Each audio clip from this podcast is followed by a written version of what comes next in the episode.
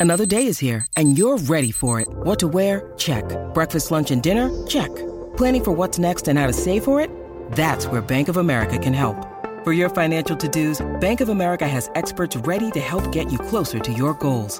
Get started at one of our local financial centers or 24-7 in our mobile banking app. Find a location near you at bankofamerica.com slash talk to us. What would you like the power to do? Mobile banking requires downloading the app and is only available for select devices. Message and data rates may apply. Bank of America and a member FDIC. Welcome to the Go Big Redcast, the Husker fan sports show with Dave, Honky, Mac, and Boomer. Welcome to the Go Big Redcast. I'm your host, David Gaspers, and I'm with Honky. Breaking news according to a federal indictment, an unnamed assistant coach on Creighton's basketball staff received a $6,000 bribe from an aspiring sports agent in, in exchange for influence over players. Kind of makes you glad to only be worried about whether or not consultants were around Nebraska's program. I'm also with Mac. What's up, Redcasters? I am happy to report I just got our off-season numbers, and on average, the Redcasters have gone up about 2.5 pounds of lean mass. Nice. So good job, fellas. Nice. Let's keep it up. Nice. Can't wait to see those bench numbers. Uh, yeah, yeah, yeah. All right. I'm also with Boomer. Well, I would just like to make the announcement in regard to the uh, looming uh, vacancy as, at the head of the uh, Big Ten Conference that if drafted, I will not run. If nominated, I will not accept. If elected, I will not serve unless I'm allowed to throw Rutgers out, in which case, then we can talk. So. yeah, that was big news that Jim Delaney's finally announced that he will be stepping down from Big Ten Commissioner in 2020, though. They have plenty of time to actually kind of uh, formulate Boomer's platform and get some funding for his campaign to be the Big Ten commissioner. Um, before we get to that, though, uh, we've got a lot of stuff happening right here in uh, Husker land. We had a nice uh, press conference, kind of almost like a little media day of sorts, on Tuesday with the Husker coaches for spring ball. Mac, Honky, I'm sure you've probably watched every last second of that. Uh, maybe Honky, why don't you start off? What, what are you uh, What are you hearing out there? Well, I think the the top thing, and this kind of piggybacks off of what Mac started off with talking about with the the weight room gains, is what Frost talked about with what's the team has done since the Iowa game. 13 pounds of lean muscle per player, 100 pounds average added on average to the player's max, 50 pounds on their bench. I mean, these guys have been working at Mac. Mm-hmm. Yeah, that's been the you know each coach it was kind of interesting the way they did the media day this this week because each each coach had a, like a round table and it was kind of a long format so they could do interviews about you know anywhere from 10 to 20 minutes so they all kind of gave you an impression of what to look for going into spring and it was very a very consistent theme you can kind of see that and you can actually see it sort of trickle down from the coaches to the players these coaches have a very uh, specific vernacular they use, and it, it kind of permeates through every interview they have. But to a man, you know, they all talked about the strength and conditioning. They all talked about how much faster day one was. They all talked about the excitement of the of the freshmen coming in, you know, where the program is now. Um, a lot a lot of positive things about it. I know we're talking defense today, and on that side alone, you know, there's there's enough to kind of you see a guy like Ben Stille, you see uh, you see what. Um, well, like what a couple of the freshmen, Cam Taylor, you know how he's looking now. It's it's a we're a different team this year already, and so it's it's going to be exciting. Mm-hmm. Excellent. Yeah, I, I think I, I, saw a really funny little clip where uh, Adrian Martinez had a quote talking uh, um, about a, a, mindset, and then they played that for Mario Verduzco, and he was like, you know, it's exactly how he's uh, being prepared. Essentially, I think it's really interesting, Mac, to your point about um, how how much these guys are buying into the culture. And um, you know, we don't have things like the Unity Council yet, but it does sound like that is starting to be kind of fostered a little bit. You know, uh, Coach Frost did mention certain players that he seems to be grooming to to take on those leadership roles. Mac. Yeah, that's it, and that was one of those things too. I, I kind of they understand the value of leadership and they also understand how organic leadership is superior, but they don't wait for that to happen. They actually seem to be, you know, they have identified players that should be in leadership roles based on either production or or the positions they hold. Martinez obviously being the most obvious one, and and and they're kind of pushing him into that role. Something he's probably comfortable doing, but you know, they kind of expedite the process. And I think that's, you know, like like we were saying, you know, the the words they use, you know, like if they were talking about the weight room, they talk about attacking, you know, they talk about leadership, they talk about, you know, Martinez basically said production equals leadership, leadership equals production, or something along those lines. Yeah. They asked they asked Verduzco that later on, exact same words. It's like a it was like a quote. So so they they're all moving in the same direction. I don't want to use row the boat because PJ, you know, you know, I'm, I'm, you know, but like, but they are pointing in the same direction, and it's not, it's not coach speak, it's culture speak, you know, and that's It- what we all waited on. And you heard that from a number of players too that talked about having the same position coach back now, or Lamar Jackson Yeah. just Sure. referenced having the same defensive coordinator back for two straight years. And uh, in his case, that's the first time that's happened in his career here. That's crazy, it's isn't that, it? It's nuts. I mean, it's just that consistency of now hearing the same message. And to Mac's point, the message that they're saying is very consistent from one coach to the next, and and you just keep hearing it time and again. So.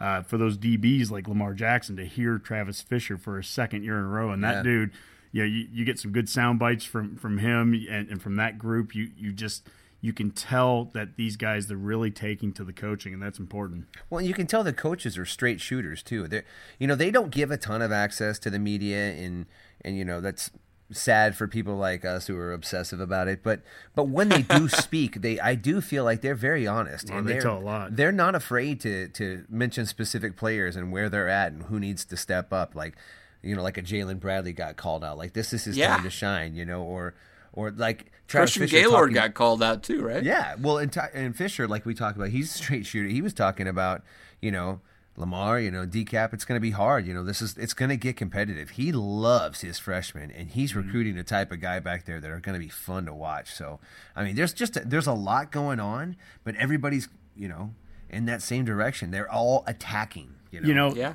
yeah. Duval has made the statement. They all have, but Duval specifically, he's made that statement that you know they're going out there and they're recruiting better players than what they have right now, and his job is to to build the guys he has up. You know, but to, to take on those better players coming in.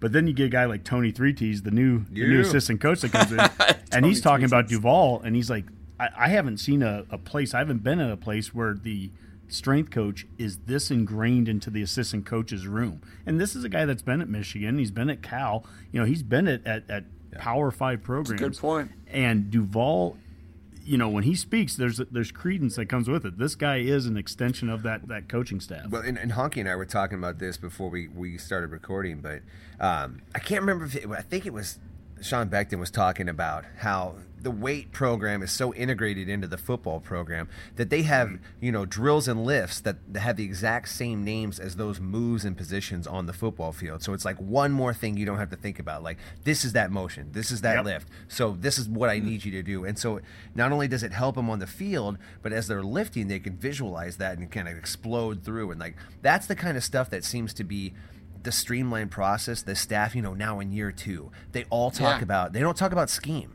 They're talking about techniques. They're talking about fine details. We're not hearing about any anybody has any issue with the schemes. They're already talking like Wan'Dale knows three positions, and, and Luke McCaffrey's so far ahead of what a what a freshman should be. So now we're now we're fine detailing it and getting bigger and stronger to compete. yep. Yeah. Hey, Honky, do you, do you think the hype on Wan'Dale is enough? Oh my gosh, Should, yeah. should we no, hype I him wish, up a little bit more? I wish we could hype him a little more right now. It's you know, have Who's, we the, who's the guy that makes those bronze statues all over the place? have we had a padded practice yet? But I look, I, I- I can't wait to see Wan'Dale out there. I think he, I think he'll be outstanding. But Nothing's yeah. ever gone wrong with an overhyped player. So. No, no, that's the not good at all. news. Thunder Collins was fantastic. If he Yeah. could be the next Kenny Wilson, that's all I'm asking for. That's great. So maybe a little bit on, on that theme, because we are- hearing all this positive stuff, and I mean that you're gonna expect that during spring ball, right, guys? But just for the fun of it, I guess, and uh, we're we're gonna break down the defense here in a little bit, but let's let's just uh, use this opportunity to talk offense and defense from all the hype from all the different players. Uh, is there is there a certain position group that you felt the coach was the most bullish about their players? I know, uh, Mac, you've listened to every single one of these interviews, like probably eight times over. It, I mean, this is just your opinion. It's just for the fun of it. Who was the most bullish about their their position? You know, it's interesting. I I heard the most about the defensive backs being referred to and how they've recommitted themselves in the weight room and their attitude being completely different from when they first got there. But oddly enough, their position coach wasn't really the one kind of saying that stuff. He's the one saying, you know, my freshmen coming in are going to be really good. These guys are going to have to be really good to compete and play. So it sounds like to me that the guys who were here took that to heart in the offseason and have really, really went after it. Uh, and for good reason because Fisher really likes the guys he's got coming in, and it's and he he even flat out said there's no starters, there's no starters back there, so don't you know don't concern yourself with that. So I feel like everybody's sort of pointing at the defensive backs right now. The defensive line is, is probably got nothing to worry about. I we got a new coach there, so that that kind of changes a few things, but I, I feel like the defensive backs have been singled out the most. That's what I've noticed. I think Yeah, no. I, I would I would agree with that. I also think Verduzco was very high on the quarterback room in general, not just obviously uh, Martinez, but you know he spoke very highly about McCaffrey and Yeah. with Vedral back now for the you know and having a full off season of, of being of lifting and and and being ready to go for practice. Like you know, a year ago, I guess we weren't quite in the same spot with him. I think that he just feels really good right now with, with what he has in that room. Now it's a limited room; it's a small room compared Right. to O line or DBs and so on. But still, I, I thought Verduzco was very high on his guys. Yeah, I remember one of our, our loyal listeners, uh, Reed, I believe. I'm always forgetting. Uh, he, he was like surprised at the, our, our sh- show last week. We talked about Athlon having us as the number two QB room in the Big Ten, and, and that we were surprised that we were so high. And um, I mean, I, I still say that that's largely based off of Martinez. And you know, if if Bunch or Vedral had a really great one or two games backing them up, maybe that would be a different story. But they didn't look particularly great. So, but to your point there, Honky, the talk on on Luke McCaffrey is really very positive, and I, I would not be surprised if I see him competing for that backup position. Uh, right Yeah, I mean- on day one. Max said it last week. He goes, McCaffrey's gonna he's gonna be a player this year. He's not. This isn't Yeah. just a red shirt kind of kind of deal. This is a guy that he's going to factor into the season this this upcoming year already. I think to that point about the Athlon having us number two, for me at least, it's not that I'm surprised that we're number two. My whole point last week, as we were talking about, was just how impressed I am with the year to year gains we made in that one particular room. Yeah. we went from a a, a unit that had zero experience and a year ago right now still at POB and Gebbia to what we have right Yeah. now. I, I'm just To have one I'm of the odds-on favorites to win the Heisman, Yeah. in a year cycle is pretty decent. I'm just so impressed with the year to year update at upgrade at that that key position. And I wonder too sometimes, Dave, with that that ranking, how much of that is is Frost's legacy of of second year quarterbacks really Yeah. improving? You know, I mean, like the, the I think it is. it's funny because Vegas has been so hard on us the last two, three years in predictions, and they have been spot on, man. And I, you know, anymore, I'm just true. starting to. I'll, I, maybe they know something. Clearly, they know something I don't know. I don't. I don't. I don't have a, a, a palace that I live in. You know, like these these guys are good at what they do, and Martinez is has shown them something that they feel confident in, and so is Frost. And, and they see a guy here who's perfectly capable of putting up numbers in a system. Second year growth has been pretty impressive. So who knows? The Hey, Boomer, while we're good. talking on this randomly, could you look up, is there any Vegas uh, um bookies that already have our, our over under for wins? I'll take a up? look, see if there's anything yet. Thank you, sir. So Dave, Honk? I have Dave, I have a question for you here. How many players do you think right now we have on the team entering into spring ball? They're here right now. How many players we have on the roster right now? Right now. Okay, so we lost last year's senior class. We don't. We only took seven or eight freshmen in so far. I know we're going to get to over 150 with the full walk-on class and the rest of the freshmen. So, uh, which I'm going to guess is in the third. I'm going to guess there's 122 people on the roster right now. You are within five. It's 117. And just to think about those numbers right now, I mean, 117 players.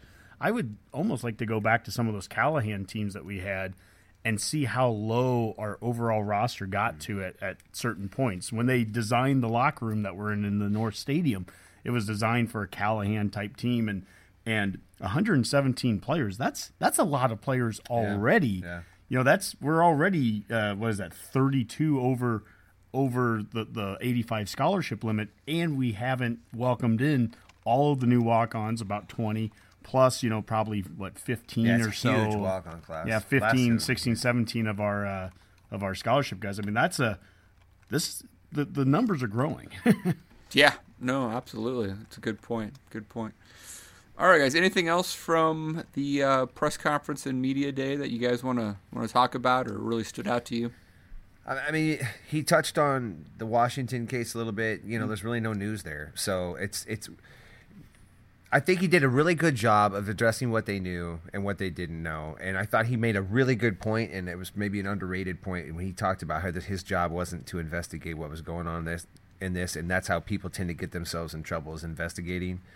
I think Yeah. it was smart to kind of go ahead and separate himself from the decision making process and, and just sort of letting people know how this stuff works because it's it's too early in his tenure at Nebraska to have a scandal over over a player like this. But at the same time, you, you know, kids are going to be looking at this and how we handle this situation and how we take care of our players. And and so this is important, you know, on both sides of it because they always talk about how we're a player first team and, and we take care of our guys. Well, this is this is kind of a put up or shut up time. Hopefully this will all work out for the best, but um, it's you know it's the little bit of off season that you're going to deal with. And frankly, if this is as bad as it got, I'd be tickled.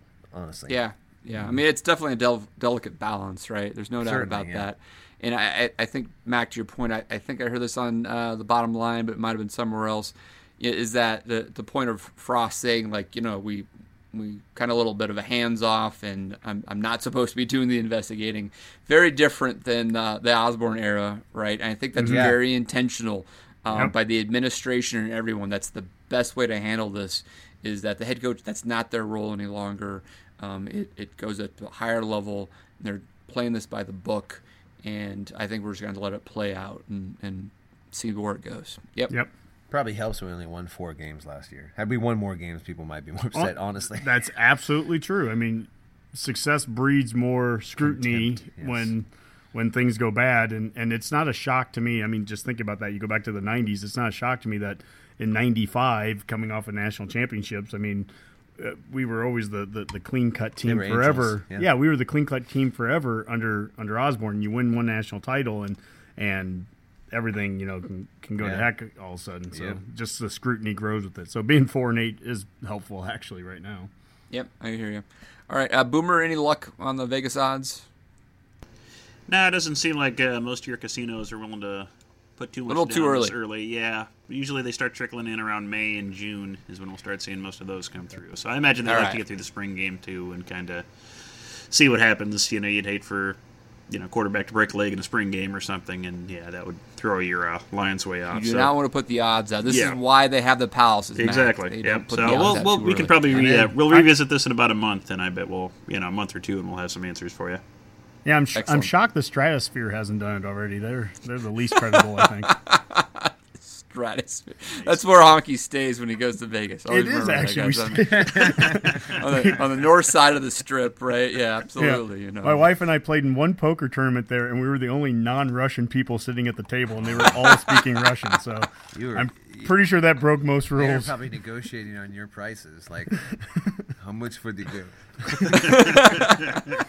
I mean, the Stratosphere, Honky. What did you pay for that room? I mean, was it like under twenty bucks? Uh, this was the good news was we went there right as the economy totally crapped in like 09 or 08 that was whatever that happened there and it was $404 for two round trip tickets allegiant from grand island the, the plane was bigger than the old terminal $404 everything included and we had four nights at the stratosphere round trip tickets and i was like this is the greatest thing in the world i was like how did how did how are they going to make any money on this and Kathy doesn't drink at all, and so they walk they walk down there and they're like, "Does she want anything to drink in the in the plane?" I'm like, "Yeah, at least give her an orange juice." Well, they charge for everything, and I mm-hmm. ended up with some Jack and Cokes. We had a hundred dollar bill, basically by the time we landed in oh Vegas. Oh my gosh! Between her free, uh, and I say that in quotation marks, her free orange juices and my not free Jack and Jack and Coke. They'll So, anyways, you. they'll get you.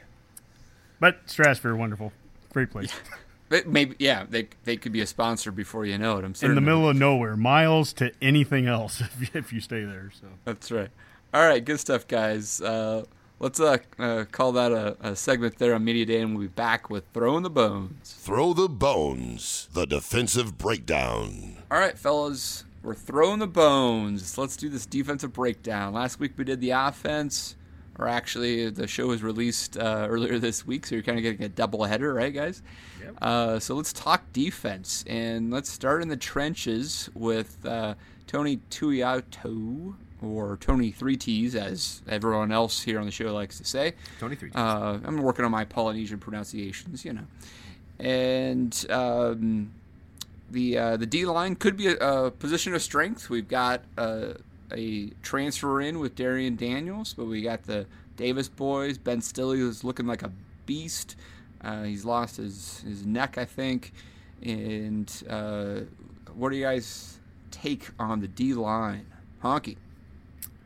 Well, I know they, they made the reference that they want to play the best three no matter what. And so they're still staying true to the fact that anybody could play any one of these positions. So uh, Carlos Davis could be lined up at nose guard one down and play DN the next.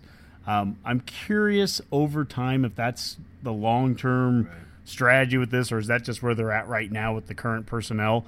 Ideally, I guess in my mind, I really I, at least I want to hope that the Daniel brothers, starting with Darrion, the, the transfer from Oklahoma State, who was a you know a captain over there, and he is so built to be a nose tackle, nose guard. Mm-hmm. Um, between those two, I really hope they take ownership of that position because I'd love to see the Davis brothers, uh, Davis twins, be able to go out and be DNs. Uh, ben Stille up to 288, just absolutely looks the part. And then the guy that I'm I'm really high on, I'm glad that last year he had a chance to only play four games and still redshirt is Deontre Thomas.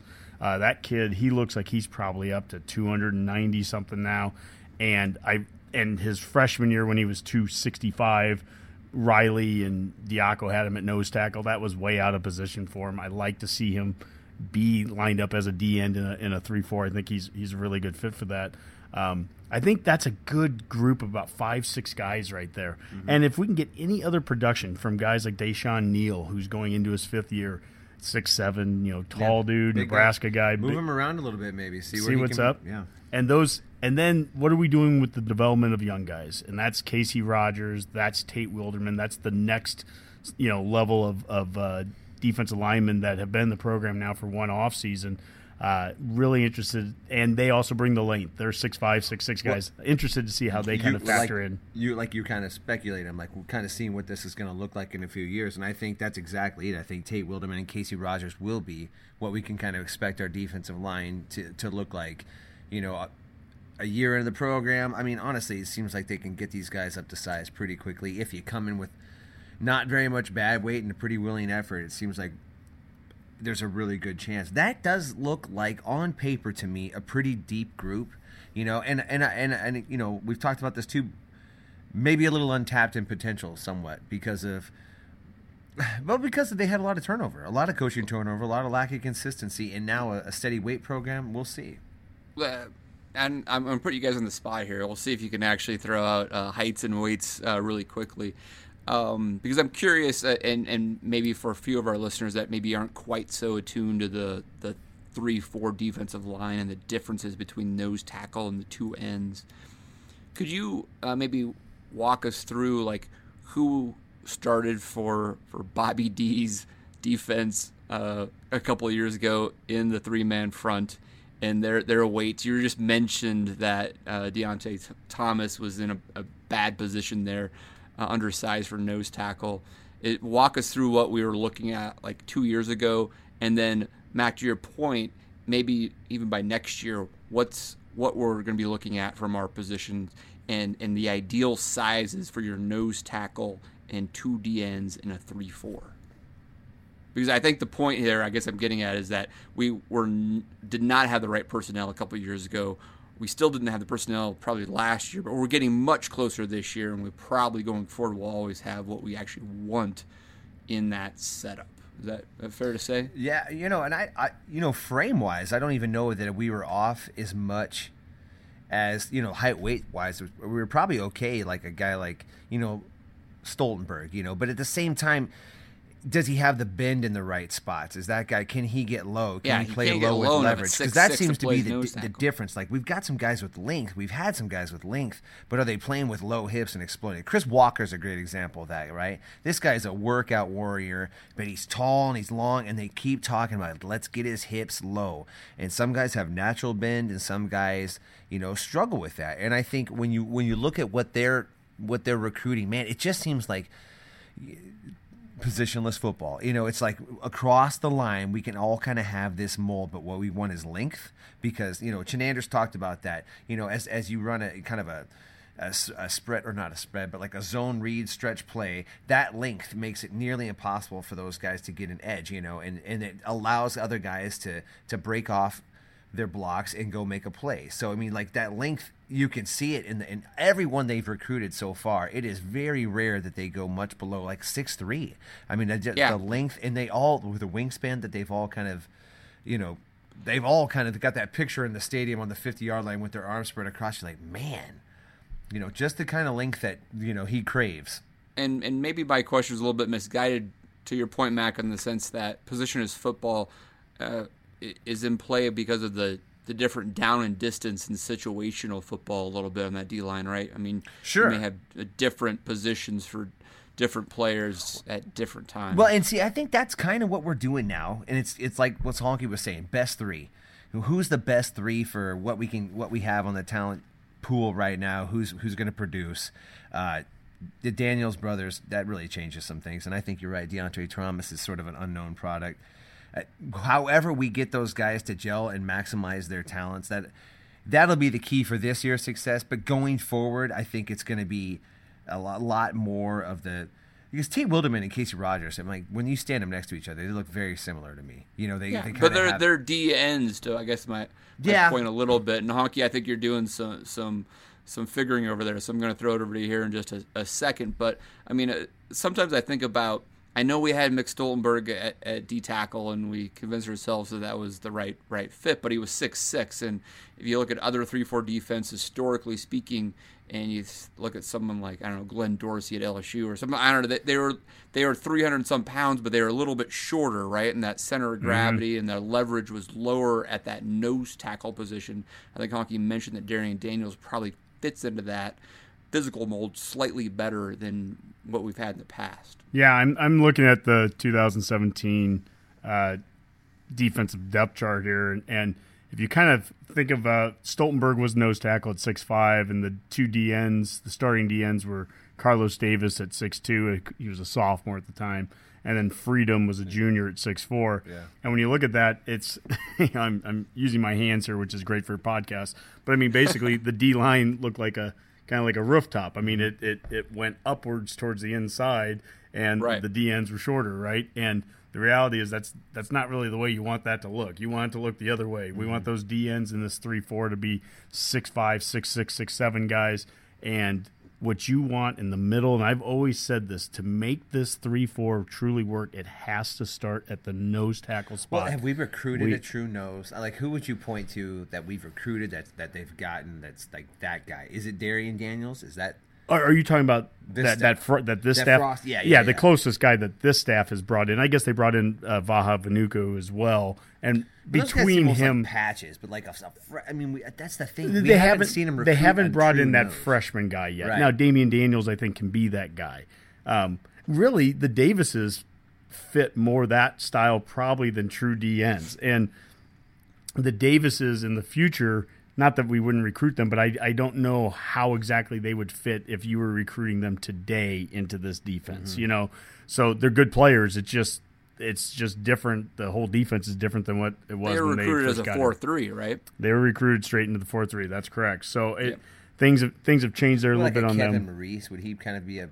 a Maurice, I s- like that kind of player still would fit into a, a, a nose tackle That's what I'm spot saying, in like, this. he would kinda be like Malik he- Collins, yeah, Malik Vincent Collins Valentine. Vincent I mean, if I was- Valentine is If like- I was picking the ideal of recent times, uh, short of Suh, who would be the best player on any of the three positions, but Valentine, if you could just be a pure nose tackle, I think Hmm. that's that's what we'd be looking for there. All right, great stuff, guys. All right, um, you want to move on to the linebackers? We have a Mo Barry uh, leadership, obviously, but a lot of opportunities there. Will Honas, hopefully a healthy. Uh, JoJo Domann, others. Mac, you want to start with this one? Uh, yeah, I mean, I that, that linebacker position is another kind of interesting one coming back. I think we, we know what we have with Mo Barry, and I and I actually still look for that guy to make a, a huge jump. You know, just based off what we're going to see in spring. Um, Tyrin Ferguson's a guy that if we can keep him healthy, I think he he would have provided a spark for us last year that we just weren't able to maintain. And then of course, you know, the sort of the big news and something that really caught my ear coming out of those that press conference was JoJo Domann being 230. I mean, to me that says so long secondary. I mean, this guy is going to be moved up almost permanently to that position. You know, Chinander said he they got him on full lift and full feed. You know, he hasn't lifted for the last two years, and all of a sudden he's two thirty. It's almost like a Cameron Jones situation. We're like, all right, let's stop trying to hold him back from growing. Let's let him grow and see where we can put him. And JoJo showed the ability to make plays. He's and he's he's a smart football player. Even Riley signaled him out, saying, you know, if we can get just this guy on the field. So that position, the inside linebacker, you know, we've got some exciting young freshmen in there, two really really exciting ones, and then some question marks. Right, Will Honas, he's he's going to be. They said he's probably going to be limited for spring. I think Mo Barry again. He's just gonna he's gonna sharpen his skill set. He's a great guy to have back there to kind of mold a guy because you hear him talking about how Nick Henrich is in his back pocket all the time. And Mo Barry is the type of guy who's kind of going to help mentor and mold that guy. You love everything you hear about these freshmen coming in is this this strong desire to learn, and they're all seem to be very very capable of picking up things quickly. Everyone's made comments about it. It's the off season, right? Yeah. It's all it's all yeah, roses. Yeah. Uh, hockey, to that point though, Mac, uh, uh, the, the culture shift here is clearly set in, right? I mean, these guys have been recruited and are fully bought in from day one. Honk? Yeah, uh, Mike'l Severe, I think he tweeted out he had the top ten players, his top ten list of of guys on the team that you know we, we can't lose for next year, essentially. And number one and number two were I think Martinez and then J.D. Spielman, and number three was Mo, Mo Barry. Yeah. My argument would be Mo Barry's number two. I right away I just can't picture this defense without him out there. I think he's he's the leader. He is in outstanding shape right now. He's physically he's ready to with an entire season now with him having a second uh, defensive coordinator or the same defensive coordinator for the second year for the first time under his belt. Sure. These guys are ready to go. The outside linebacker spot has been one of such concern now for really, you know, going on for the second season. There's been so much concern. And I'm feeling really pretty good about Ferguson and Domann. I really like those two out there. Uh, Tanner, obviously, you know, let's see what happens with development here. But the development of Tanner this this guy has all the talent in the world. Breon Dixon, I've heard a lot of, you know, just negativity about him in terms of just not being a Big Ten outside linebacker. I don't buy that. I think this guy can play in this league. Um, he's he brings a different skill set and everything, but I think it's a skill set that's that's needed. Well, and not every offense is the same. Yeah, you know, we're, we're like, gonna be you're play- going to need. Oh my God, you're going to line up against three tight ends against Iowa and Yeah. Wisconsin. Then you're going to line up against you know Purdue and might need a guy like Breon Dixon, you know, covering uh, Rondale Moore. I mean, that, that's just the, the reality of the spot. The interesting thing with the outside linebacker spot right now is that they're really they're without a coach. I mean, Coach DeWitt with with uh, the, the throat cancer that they you know announced last week, which you know hopefully everything he's he's going to be healthy and uh, you know for beyond football here, right? But he's not coaching right now during the spring, so how they kind of do that if if Ruud is involved more or Chinander's Well, involved Chinander- more. Chinander, I Chinander doesn't said, have I a mean, he's position coached group, outside so he- linebackers before, Yeah, right? exactly. So yeah, so I mean, you know how that kind of how that plays in, but but I- I really I like I I actually think I, Bob really like the group got of that. let go from Oklahoma, so he's available. Well, he for- could do it. The other thing is Did he, was he ever really there, Mac?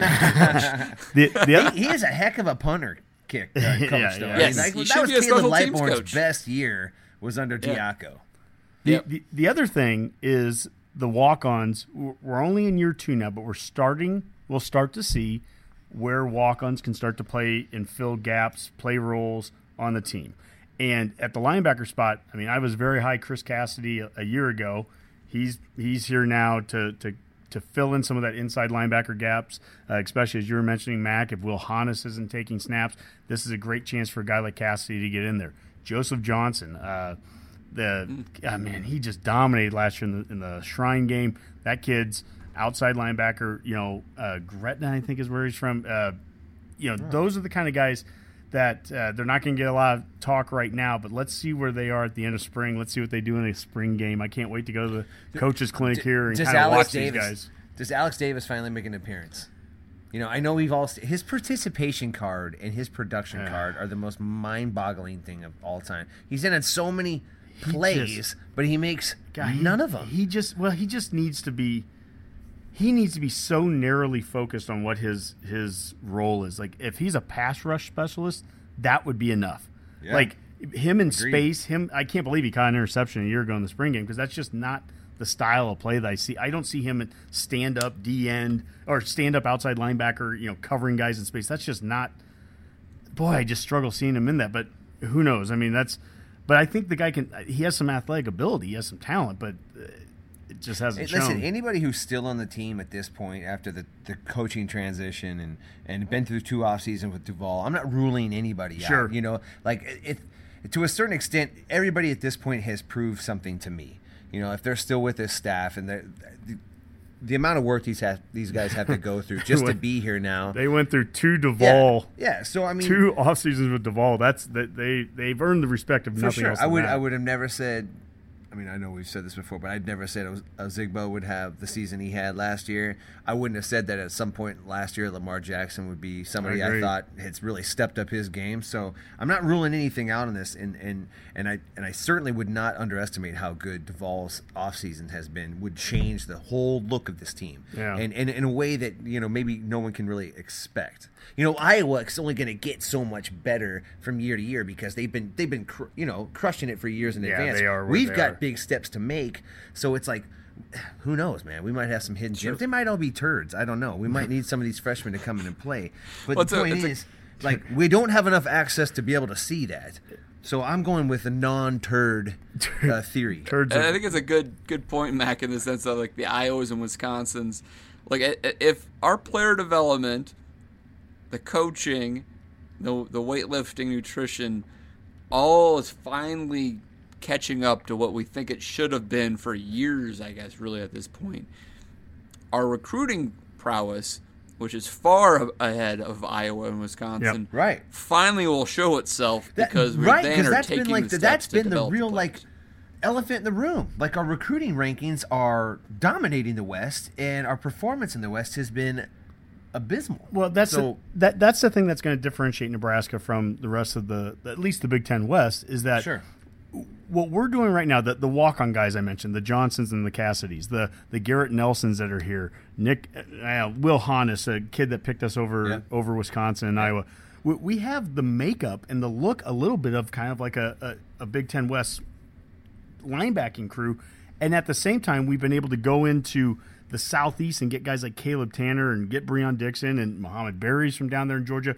And it's that mix of those guys. Th- those are guys that Iowa and Wisconsin don't typically get. And if we can get that that that Big Ten toughness and those kind of dudes that walk on mentality, and you mix it with some southeast flavor and some of those kind of players, Yeah. you know. Uh, a couple other guys we didn't mention yet, but Colin Miller, it sounds like he's really settled in at an inside linebacker spot. That's going to be an important guy. And then David Alston is a Minnesota kid coming off of the redshirt year, just similar to uh, Casey Rogers and Tate could be- Wildeman. he- let's see he where had- those guys are at. he had good pass rush numbers in high school. yeah, let's. I see, don't know about this. Let's guy. see where he's at. He's, he's kind of body type, kind of an Alex Davis kind of player, but I just think he's more refined. Right. So- Yeah, to, to- to, again, help our listeners out, and maybe me, I don't know. Uh, depth chart wise, with inside linebacker, with Honas uh, limited this spring, it, you have Mo Barry and and Colin Miller. Who else would be inside linebacker right now from a depth You'd have Nick, perspective? Nick Henrich would, be, and he's here right now, so he's the As- true as a true freshman. freshman. Uh, should be a senior still at uh, Omaha Burke. He'd be here. Chris Cassidy is a kid. Again, I've, I've mentioned him, and I think that he's a walk on that would be uh, in there. Uh, then Who you have Hannes, in I mean- early as as a freshman? Is there is, Jackson Hannah's not here yet? That type No, of stuff. that, and that's that's unfortunate too because I feel like that that guy is probably one of the gems of the class, and yeah. you Mm-hmm. know the spring the spring is going to be the spring's interesting in a few positions, and linebackers one of them. Uh, Yeah. Running backs another one. It's just like it's it's a very incomplete picture. And then for the so spring. outside linebacker from a depth perspective. Well, uh, and just to, to kind of finish up the even the inside spot because I don't know exactly where these two guys would fall into, but we talked about a, a week ago at the running back spot. We said that for J, uh, Jalen Bradley, you know, it's kind of do or die. Right. Obviously, right now we have Pernell Jefferson and Quayshawn Alexander, and those are two guys that I don't know exactly where Are they they fall really into. still on the team? They they're still on it, and, and they've got to fall into a spot. You know, outside wise, I think Ferguson and um, it- well Domann. I think see, th- those Domann's, Domann's another interesting one in that tho- position too. To me, those are you're probably your top two, and then you start falling into you have Caleb Tanner and you have Breon Dixon, uh, Alex Davis, J- uh, David Alston. I'm kind of pairing those guys together. They're kind of similar types. Joseph Johnson, he's the walk on that I mentioned. Garrett Nelson's the true freshman that's coming in, and then one guy, I maybe a little bit of do or die for him too, but I'm so high on the kid. I love that Jordan Pop kid, and he's the walk on uh, going into year three now. Central City picked us over. Uh, Perella was huge to get him here. Picked us over like North Dakota State, and they, they flew a helicopter into to, to like Central City when he was getting recruited. And I was very happy when we got him. Just haven't seen much from him yet. So you know, hopefully these are opportunities for some of those guys to to get some snaps. Yeah, that's great stuff. Great stuff. All right, let's move on to the the secondary. Uh, we got safeties and corners. Mac, you just mentioned that this might be the the uh, one of the strongest and most improved groups um, since Frost took over, and we definitely have some established starters likely on the corners with Lamar Jackson and Dicaprio Bootle. You know, let's start there. I mean, I, I think you probably have high hopes for those guys to really shine uh, next year. I mean, I think they're both poised to have pretty big seasons. Uh, you know, the tons of experience under their belt, and Lamar really, you, you could see the light switch go on for him towards the tail end of the year. I think with him, a lot of it was uh, trust in the staff that they they had his best interest in mind. Um, you know, decap, he's. He, you know, he led the conference in pass breakups. What you'd like to see then is, you know, now some interceptions created out of some of that stuff. You know, uh, you know, we love our seniors and the guys going in the pro day today. We wish them the best, but we were talking earlier about some of their forty times, and they were not impressive. You know, and so like there's there's speed to be gained by you know putting a, a Deontay Williams as a guy who who needed a year in the weight room, played, but that guy when he was on the field was an explosive hitter. He he made plays on the ball, and then you know, Cam Taylor, that that guy's really an X factor in the whole thing. You know, uh, Fisher, the coach of the defensive backs, he's kind of he's kind of like the defensive line, or you know, like a lot of these coaches, if you play center, play guard. If you play guard, play tackle. Well, if you play safety, play corner. You know, Dismuke and. Or, or if you play corner, play nickel, play nickel, play safety, you know, and like Ta- Taylor is one of those guys who's sort of right in that hybrid role. And you talk about a guy like Barry, who's a leader. I think uh, I think Taylor is a guy who's in that secondary now. He's not a freshman anymore. He's got a lot of playtime under his belt. They love his aggressiveness. He's a heck of an athlete. You know, that's a guy in a in a position group that's going to need leaders this year, vocal leaders. Um, that he's really poised to have a big, big, big Mac- year. I, I'll Mac- never rule out Dismuke. I know he's the guy I bring up every year, but I Oh. feel like this guy Ah, yeah. is ready to go. Domann, I think, is out of that picture now. I think he's moved. I think he's moved up. Cameron Jones, you know, that's a. There, there, there was the you know the infamous uh, Black Hoodie Brigade that that Frost talks about with the injured players. There's a lot of those guys in the secondary that we don't know. Like once they hit the field, the makeup of that secondary changes completely. Though these these guys go from, you know, small fast guys like a. Or maybe even not even that fast, just small guys. Yeah. you know, who didn't make a lot of interceptions to these these bigger dudes who like to hit. You know, they they all bring the wood, and that's Mac- exciting. Big Ten safeties, Big Ten Yeah, corners. yeah, Mac hockey. Maybe you want to jump on this, and, and I don't want to throw any of our our just recently um, uh, progressed seniors uh, under the bus either. So I'm not. But apparently during the pro day, we had some guys run four sevens and whatnot, and it, just maybe just like talk about the difference between someone who's running a, a four seven, four seven five, and someone who's running a, a four five in that same position. And to your point, maybe even bigger physically. How big of a difference that is from from being able to catch up from you know if, if you're making a mistake and, and being able to compensate or uh, being in the right position to defend how, how big of a difference that speed is Perfect example of this is is you remember the Purdue game last year. We throw that ball out to they throw that ball out to Rondale Moore and he tips it and he kicks it up in the air. And Antonio Reed is flying up on the ball to try to, but he doesn't get there. He doesn't make the play. And, and Antonio Reed is one of those guys who ran closer to a 4 7, 4 8 today.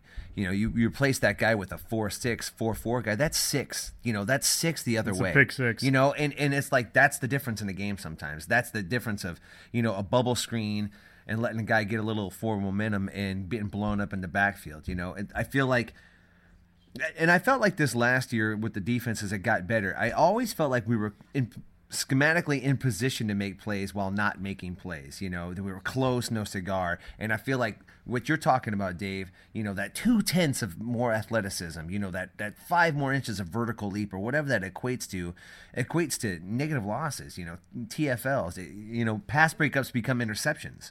You know, so that's you know that the development, the athleticism, all that mm-hmm. stuff is is now year two. from a from a a pro perspective, I think you'll see the difference with you know safeties. Typically, let's say they in a man to man situation would cover a tight end, and so when you compare the times and the heights of what we were graduating at safety versus say a Noah Fant and what Noah Fant ran, and where he's going to ran go like a with- four Yeah. five one. Is that right? He, he he and he, he ran a one sub four five. He was a four four something.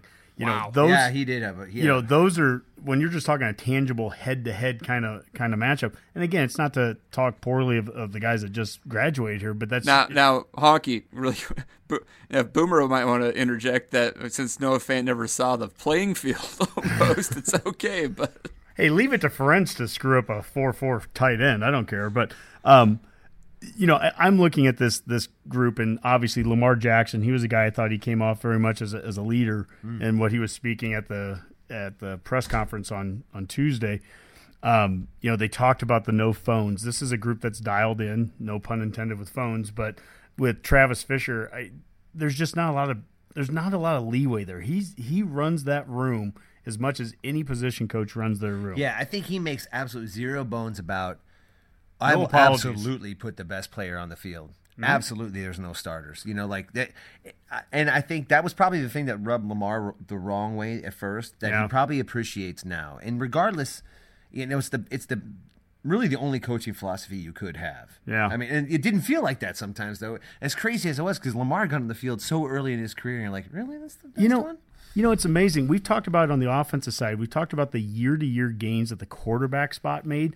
I feel the same way about DBs. A year ago, right now, Ethan Cox, and God bless Ethan Cox. He's a sophomore. He's still on the team, um, but he was basically almost a starting cornerback a year ago, right now in spring ball. And Yeah, so, that's true. And and where you see where we're at now, I mean, at, at corner, you've got Lamar Jackson, then you've got Eric Lee backing him up, and Braxton Clark's, you know, re- coming off the redshirt year. Bootle on the other we side, he's Avery established Anderson, himself. Is he, is he still here? Yeah, Anderson still is. Cam Taylor. I mean, that, you know, we've got the we've got the, the corners, and then you're looking at Cameron Jones and Deontay Williams at safety, and then you mentioned Dismuke. I'll just tell you, I maybe it's just I've always been a big Calibraska guy. I don't Oh, know. they're the best. But but I, but I, I honestly Dismuke's the one kid that came out of the whole Calibraska movement. Well, I there's really Calibraska, and really then there's. Bust in Calibraska, and he's Bust in. So you know, like that's the. I just you know? really, I really, yeah, I just Dismuke. From what I remember watching him of him last spring, I I was surprised he didn't play more during the season. I'm hoping it just it clicks and comes together because I think the guys he hits he hits like a mother, Yeah. and and he's he's got he's the also athleticism. guys showing some playmaking ability too. Yeah, absolutely. Scooped up some fumbles. Like Deontay, you know, there was a there wasn't a ton of defensive plays made last year, and I've watched a lot of the games. And Deontay shows up on film for the very little bit Oh. that he played. He shows up. him making an interception at the end of the Michigan game when that game was out of you know way out of hand and you know and that's at the time where you're wondering if you've lost the team or if mm-hmm. guys have quit and this or that. I, i've heard this with coaches when they recruit players good coaches they don't just look they don't look at your huddle highlights. They want to watch whole games. They want to see if you're down you know 35 to 10 in a game how is a player still playing at the end? And when i see Don, Deontay williams coming in at the end of the michigan game and catching that interception an athletic uh, play an athletic diving interception in the end zone you know those are things that that they matter. And and that shows a kid that that he's gonna he's gonna be giving heart and he's gonna be working hard and he's gonna be out there you know, giving 100%. And that's what we need as much as anything on every single position on this defense. Go out there, balls to the wall, you know, with your hair on fire. And if you're going to make a mistake, make a mistake at 100 miles an hour. Yeah, amen to that. Absolutely. Hey, Boomer, we've been talking a lot about speed uh, in the secondary. Is there uh, any um, anything we have on like past former Huskers on 40 times during pro days and, and the combine that would be uh, interesting for, for Mac and hockey? Um, I'll have to do a little more research on that, Dave. I've been trying to dig some stuff up, so I'll see what I can find. I have some old records from 2003, but that's not very relevant today. So I think I saw something Mac, you threw this out too. Like Fabian Washington, for example, Yeah. uh, got drafted. Did he get in the first round? Yeah, he Yeah, ended he ran did. like a well, he was the Raiders. You know, if the Raiders will take anybody who runs a four three. Well, he ran a four three. Oh, he was sub no, four. I, it was Four like a two four nine. two seven or maybe Yeah, a four four two- two nine yeah, four two ridiculously seven. low, right? It was smoking fast. Yeah. just am- amazingly fast speeds, and uh, that fact that we've we've got guys what practically 15 years later that are running considerably slower than that. yeah, Fabian Uh, Washington was a need- 4.29. Yeah, that was it. Two nine. There you go, Bruce 2-9. Pickens had a fast one. Yeah, I mean, he he was was like a four three one. Curtis Cotton. Yeah. he Prince was- Amukamara's a 4.38. So that's pretty good. Yeah. That's a what? That's what it Prince? said at the combine. Yeah, him and Oh, uh, that's Daniel a Bullocks great both time. had a 4.38. So that's pretty good. He had no hands. That was Prince's problem. Yeah. the Bullocks. They Still were, playing. Yeah. Yep. yeah. Zach Bowman Well, and 4.39. So yeah. I was just gonna say Bowman. You know, Bowman. Well, he got slower because he ran like a, a three eight according to you know some of the well, he's a recruiting. five star. yeah, well, he was a five star. He was a five-star. But, um, yeah. What did Bowman run, a Boomer? Do you have that? Uh, gosh, do I have that with me? Let's see. I thought it was something close to that four four. yeah, 4.39. So just that little. Four three nine. Zach Hundredth of Bowman ran a second, four three yeah. geez. And, and he was like six two. I mean, Yeah, that's he's he's great size. Yeah. Was he the one out of Alaska? yeah, actually Yeah, was. that's right. That's right. That's right. I, I just illustrates the point that we need that speed back in that secondary, and it seems like we're getting closer to having that. That's gonna Well, make a big it, difference. it was a little shocking, right? I mean, that's those those numbers I was telling you. Those are those are those are fullback numbers for speed. You know, those that's like that's Yeah. our secondary. I mean, I know we're playing the Big Ten, but uh, geez, you know, Yeah. when you're when you when Iowa has tight ends that run sub four fives, that's not going to cut it. You know. Um, that's no- one thing about Gifford. You know, he was he was a four or five guy, and you look at Doman, he's probably one of those four or five guys too. So you move those secondary. You know, you, you speed up by moving some of those guys, growing them a little bit bigger. I mean, I don't think that's going to be a problem much longer. I mean, our speed on our our team speed, our four by one, our best four by one relay team, I bet could could medal in a few indoor meets in college. Yeah. Who would that be? Uh, I would probably put Nance, Woodyard. I'd put uh, Rahmir Johnson on there. Whew. Mike Williams is fast. Uh, man. Two of them are incoming freshmen, though. Yeah, yeah, yeah. But they're they're both sub change. 10, you know, like 10 7, Yeah, 10 6 yeah. Rahmir, Rahmir's uh, fast. really fast. Yeah. All right. Good stuff, guys. Good stuff. All right. Anything else on the defensive side? Nope. All right. Let's uh, head to the mailbag. Yeah, we had another great week of uh, mailbag questions come in. Uh, you can always uh, email us at gobigredcast at gmail. And of course, we're at gobigredcast on Twitter, Facebook, and Instagram. Uh, the first question comes in. I don't know if this is really a question. I guess it's more a comment, but it's from Twitter Corey. And he was referring to defenses here, and he just was talking about positionless players. Uh, appears that the new defensive trend is to battle offensive innovation. I that's really interesting to me because obviously we're doing that with players that can play multiple positions and everything. But if that's true, this whole concept of positionless players, and you're trying to, to battle offensive innovation, what better offense to do that against than Nebraska? Dave, let me throw this over to you, I guess. What are your thoughts on the concept of this positionless player idea and just we're recruiting? You- hear it on the D line, right? You can play Yeah. any any spot. What, what, are your, what are your thoughts I, there? I, I think this is a, a, a great question or, or comment. The cyclical nature of of football, right? In the sense that right now it, it's clearly swung. The, the pendulum is swung to the offensive side. It feels like, and and I, I've read a few articles um, from both college and NFL. I think last year saying that you know the, the defense of innovations have not been able to keep up with the offense, and they are they're playing 1990s defense at times in the NFL against, against the Rams, and, and that was like mid-season, and then suddenly the Rams or the Chiefs or whoever was having a great offensive, uh, you know, the Saints, And, but at Super Bowl, Super Bowl, suddenly it's 13 to three, and the Patriots have been able to figure out how to stop that. Um, so uh, it, it is amazing to to see how uh, defenses learn how to react to these uh, innovative offenses, and maybe position as players is a, a way to to do that. We talked about the defensive line tonight, and also things like JoJo Domann being able to really be either is he a safety or is he a linebacker. And I, I think in this day and age, especially with fast-paced offenses that don't let you substitute as often, all those type of things, you have to have that type of versatility uh, with the players on the field at that time. So it makes sense to me. Yeah, I agree, Dave. I think that I think that's a good point there. Uh, let's move on to the the second question. I'm going to hand this one over to, to Boomer because you like to go back and forth with this guy a little bit on uh, on Twitter. It's from Law, Politics, and Football, and uh, he asked the question, and he gave a couple examples. I'm not even going to give you the examples. I just want to ask the question, just let you, you know, come up with whatever you want. He says, "What do you see as our biggest vulnerability slash weakness in conference play?" Our biggest Can you vulnerability. repeat that again, Honky? I want to hear that again. Our big, the team's. What do you see as as Nebraska's biggest vulnerability slash weakness in conference play? in conference play? That's Specific in conference play. Yeah, uh, I'll give you the examples he gave for a second, but again, I don't want to lead Well, you this you way. know, yeah, he I- said D D line question mark or something else question mark. Point is like I- this I could th- be anything from coaching to whatever whatever you think. Yeah, I think Hmm. there's two things I would probably bring up. Um, one of it is I think we're closing the gap, and the other one I'm not sure.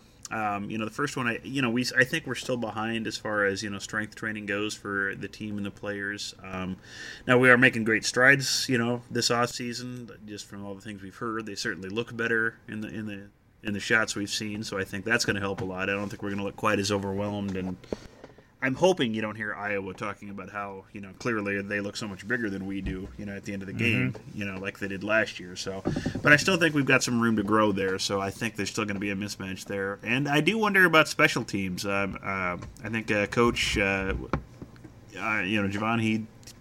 Um, DeWitt. Yeah, DeWitt. Yeah, Yeah, he- he, was out with uh, He's got the yeah, throat cancer. He was our special teams coach last year, and now they're going to have to spread that out again, you know, among different coaches, taking on different aspects of it. And I don't know if that's going to affect us again coming to this next season. I mean, special teams was a weakness last year, and it hurt us in various times in the game. It, you know, we, we tend to forget about it, but you know that was a big part of a lot of wins and losses, and you know when you don't That's have a that, great that point, focused Boomer. coach, I I, mean- just kind of hope we don't uh, lose track of that somewhere in, in the mass of you know fixing offense, defense, stepping up there. Let's make sure we can get that taken care of, and, and I hope they can. The staff hopefully can do that. So. I think leave it to Boomer, the, the special teams coordinator of the Redcast, to, to mention that. But I think that's a great point, Boomer, because this is this is the time of year. Spring ball is a great time to be developing punters, kickers, returners. You know, coming up with different schemes, all those kinds of things that you can do on this on the uh, special team side.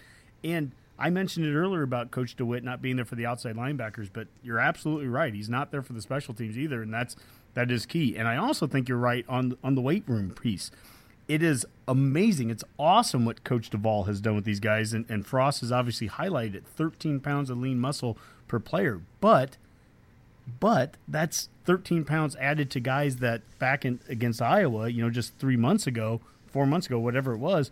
Frost said, you know, we, we we're small. I mean, so that those 13 pounds Yeah. aren't are, they're not a differentiating factor for us right now. They're still in the process of catching us up, and so I don't know if you know, you know, I don't know if we were 18 pounds short or 23 pounds short of, of Iowa, but I know that we're at least 13 pounds closer right now. But I think I think that's a great point, Boomer, to at least identify that that is still an area that it I you know Duvall didn't say we were there. He texted uh, Frost that we're almost there, or like, or I can't. Remember, oh shoot, I can't think of the exact. He said the old Nebraska is almost back. Yeah, he said the old Nebraska's almost back, and that almost is important. We're not maybe quite there, but we could be there by August. Well, I mean, there, yeah, there is an entire summer to uh, Yeah. to get better at too.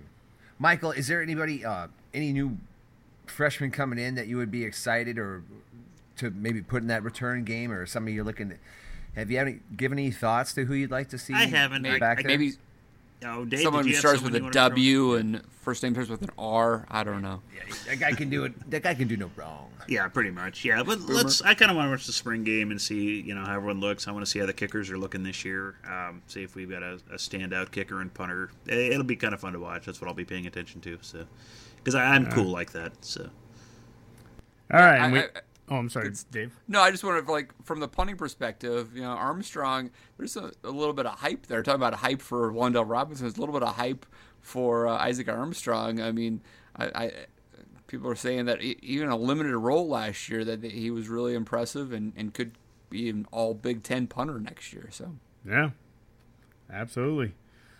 Uh, well, thank you, Law, Politics, and Football. And uh, we have a third question, and this is a repeater uh, from just a week ago, Merle. And Merle, he, I don't know, he, he must be a frustrated Merle. guy. where's 'cause Merle he, from again? Hockey? Is that? He did not. uh, We it does not say. Yeah, Oh, yeah. we'll just say Merle from Emerald. I have no idea. It does not say where he's from. But Fair. I'm going to ask this to Boomer, but Dave, I absolutely want you to piggyback right off of his answer. How does baseball beat number three Texas Tech on one night and then lose to Sam Houston the next? Boomer. Well, first off, Sam Houston's not a bad team. I mean, they're a pretty solid baseball team. They were, I think, well, a last, you know, bottom of the ninth inning game from beating Mississippi State in the same series there with Frisco. So they're they're a solid baseball team. So it's not a not a horrible team to lose to. The way we lost is what was frustrating about it. I mean, when you have a nine to two lead and then you stumble into one inning and basically any mistake you could possibly make in an inning, they pretty much made.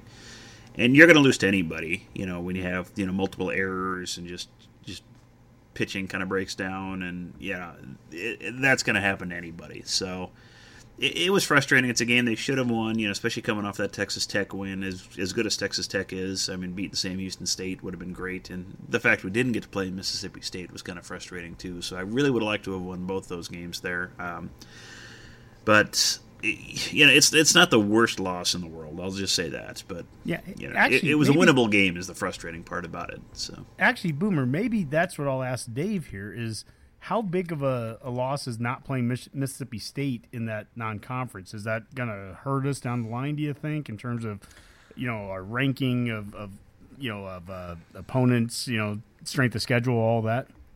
Well, I mean, considering the Arctic conditions that Nebraska is facing uh, and how many home games may be canceled or postponed, uh, sure, it, it could have an impact. You want to have as many of those opportunities as you can uh, get your hands on. So, not having Mississippi State, uh, having Baylor at Baylor now, even just you know random games that we just want to actually play baseball is is a concern.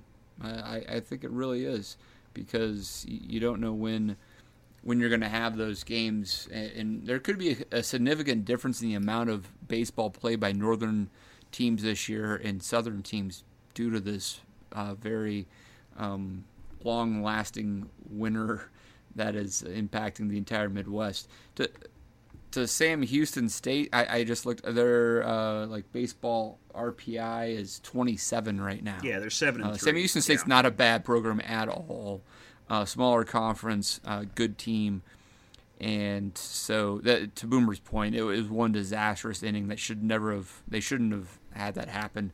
Very disappointing they lost that game, but the the, the trick there with with baseball, especially for fans that typically don't follow baseball, is that keep in mind in the major leagues, which is at the highest level, and they're the richest professional athletes in the world you win six six out of ten games, and that is an amazingly successful season. You go six and four, and that's really really good.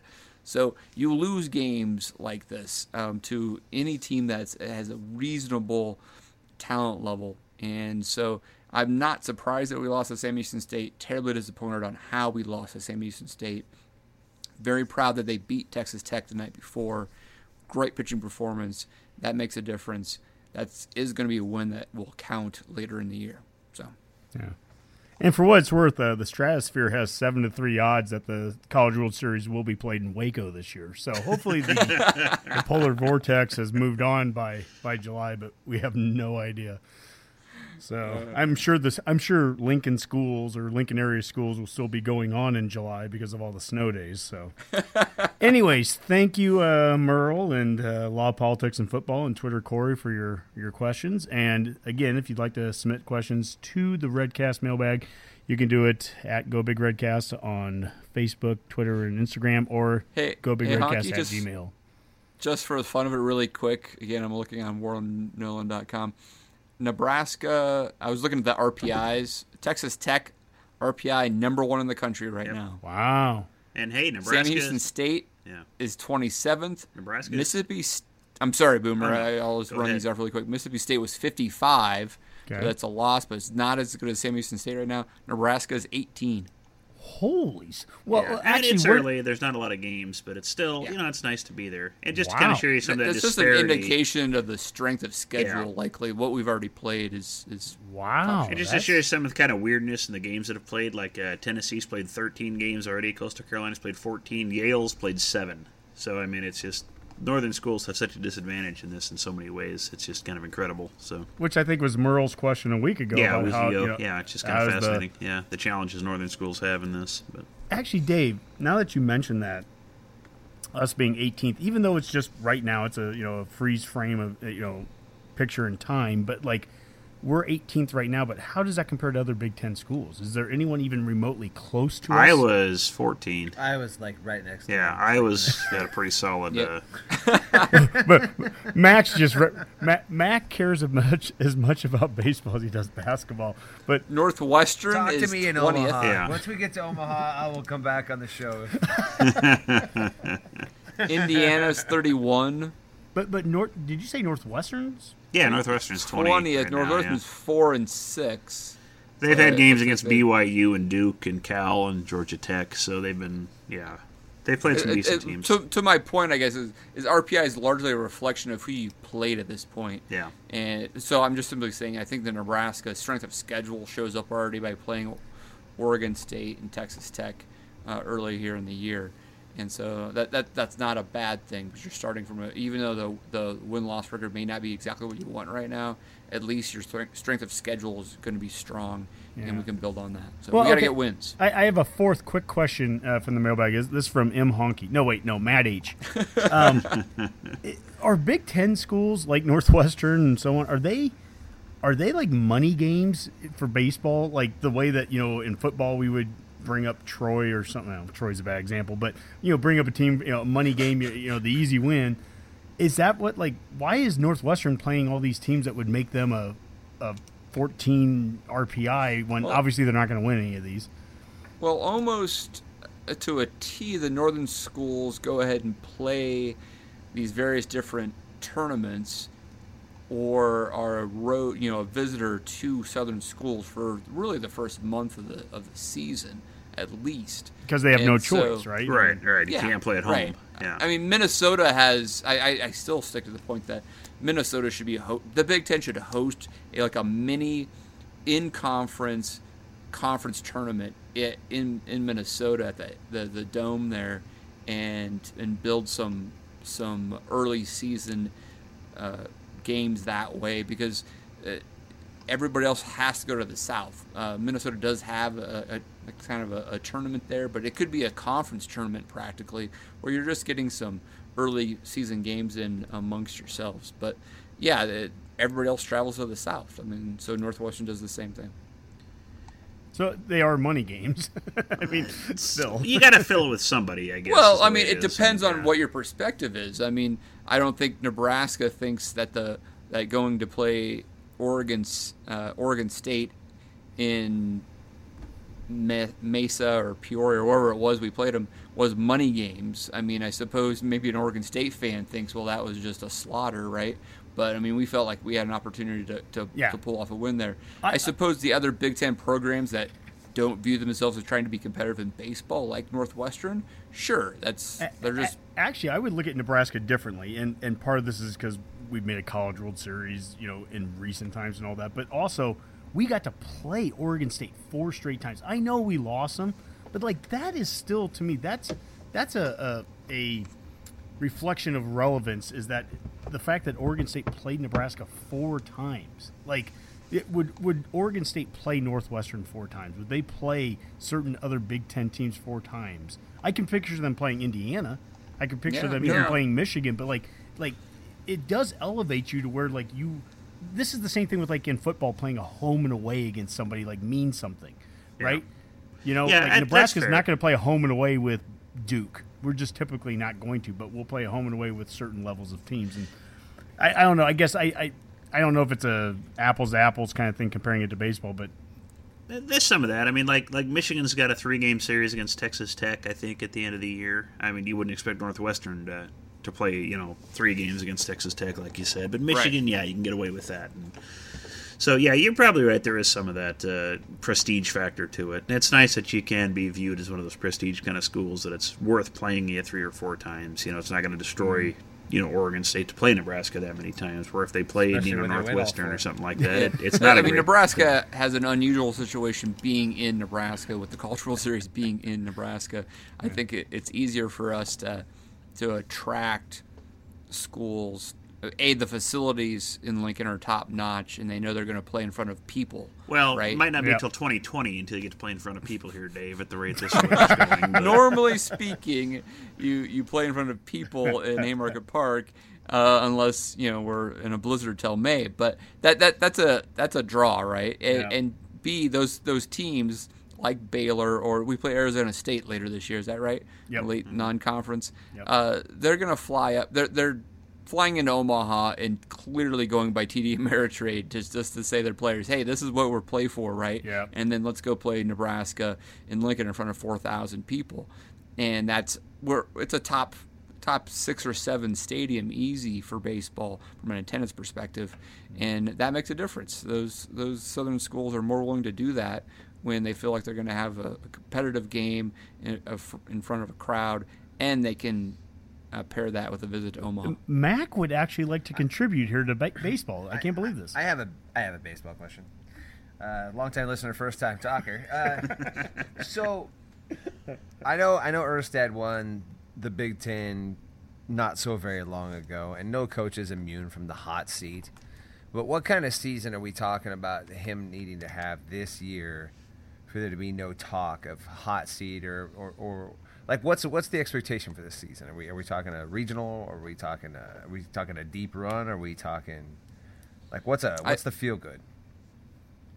Well, there, that's two things there: feel good or feel better at least, and and no hot seat whatsoever. The no hot seat scenario is you make the NCAA tournament, mm-hmm. and and and you win a few games. I I, I I have such high expectations on this program. We not only should make the tournament, you know, three out of four years at minimum. But we should actually be competitive in that tournament, and that's probably the biggest knock on Erstad is when he's made the NCAA tournament, they have not looked good in those performances. Um, considering last year's overall, you know, it's just disaster of a season, I think your starting point is you definitely have to make the Big Ten Yes, tournament, which is the top eight, and then uh, I think at that point, I think the Big Ten is now a multi-bid league. So if you can finish in the top four or so, you should feel like an honest opportunity to make the NCAA tournament without a, a lot of uh, conversation. So I, I think that's where you like start. A make the the Big Ten tournament. B finish top four.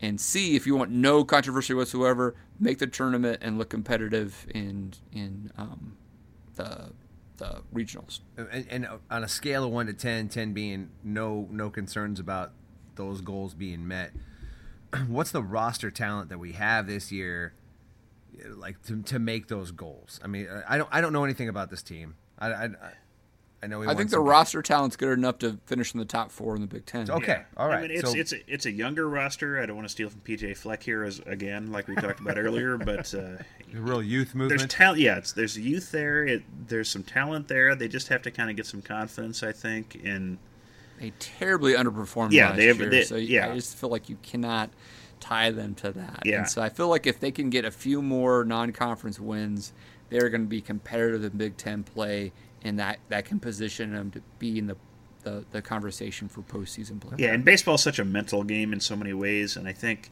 they haven't quite grasped, you know, what they can do yet. Because you kind of saw it against Oregon State. They had a, at, at least a chance to win one game against Oregon State, and they let it get away from them. I mean, Mm-hmm. that second game they should have won. I mean, they had chances to win that game, they just didn't quite do it.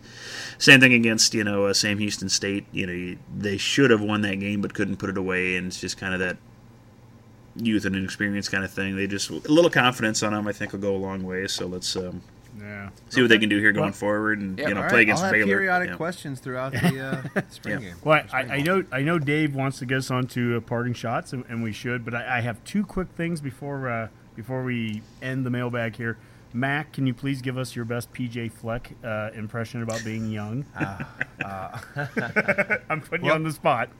when you're young, like we are, and you have youth everywhere, like freshmen, um, there's a, a tendency, because of your immaturity, to uh, struggle with new things because it's the first time you've gone through them Row the ever boat. because Row the you're boat. a freshman.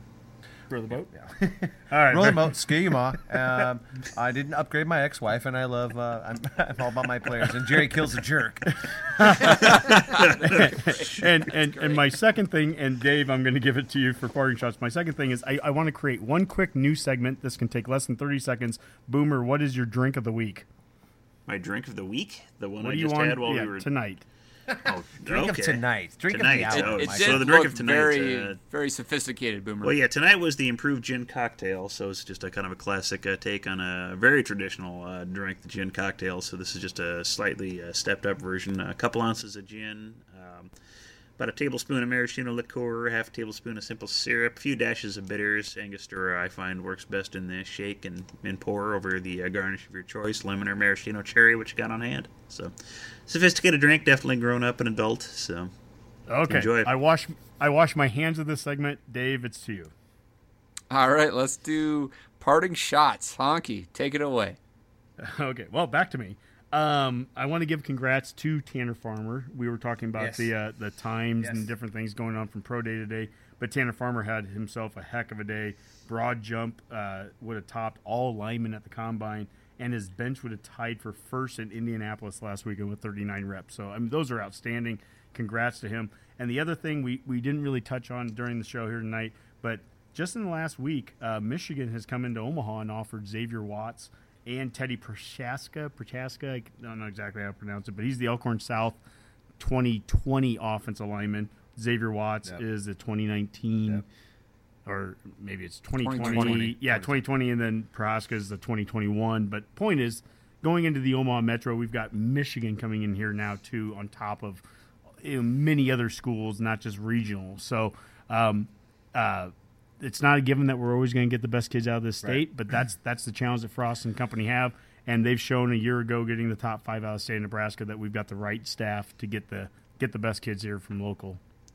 Yeah. So you're telling me there's talent in state honky? It's cr- right? it's crazy. It's a crazy idea, and it's only happened. By the way, by the way, Dave, it's only happened in the last year or two. We have ne- that's the problem. We just we had zero talent for the last 10, 15 years, but I think it's finally changed The now. that- the rivals matrix is autocorrecting. yeah, I mean All now of a that sudden, Yeah. Nebraska's talent has gotten better. We- that's we that's how our recruiting rankings go up, and that's how we become competitive. And it'll be Yeah, we finally have kids worth recruiting. That's that you know. My gosh, thank God we're past that 15 year, Yeah. you know, lapse of. no, that's right. it was a draw. Right, That's correct. All right, Mac, what do you got? Uh, I just want a quick parting shout out to Mother Nature. We get it. You win. this winter is awesome. We are feeble. We're at your mercy. Please stop. I moved into this house Hey, Mac, it in was February. I have here scooped. I, I have a corner lot and a humongous driveway, and I have had to scoop that thing every weekend that I have moved in there so far. My kids are of no help. My wife just films it and thinks it's funny, but but you win. I've got one shovel. one shovel. Uh, maybe the- one of the other red cashers have a snowblower you could borrow, Mac. Uh, Boomer, how about you? Uh, well, I've got uh, two quick parting shots. I'm following a Honky's footsteps. Uh, first off, I think, as all of our loyal listeners know, the other big passion of the Redcast is uh, professional wrestling. Uh, I just wanted to give a quick uh, um in memoriam to uh, Dick Beyer, the Destroyer, who uh, died today at the age of 88. So, uh, one of the first masked men in professional wrestling, uh, definite classic and legend of the sport. So, uh, yeah, uh, rest in peace there, sir. And uh, just finally, I've, I've changed my mind. And yeah, if you want to make me Big Ten commissioner, go right ahead. I'll gladly accept that job, and I'll do my darndest to toss out Rutgers and Maryland and bring in Oklahoma and, and uh, Notre Dame. So let's make it happen. What about Nice. King Kong Bundy, Mike? Yeah, Didn't King Kong just Bundy, but he died a few days ago, so that's good. I mean, we'll give him a five count. So that's Nobody knows when we're recording. So- well, that's a good point. Yeah. This is uh, Thursday, March seventh. now they know, now they know. Yeah, but we lost King Kong Bundy as well this week, so give a five count in his honor, Wow, I everybody. didn't know that. So, it's been a bad week for ex wrestlers. So It typically is. yeah, is pretty much any week is a bad thing. week for an ex wrestler. So Yeah.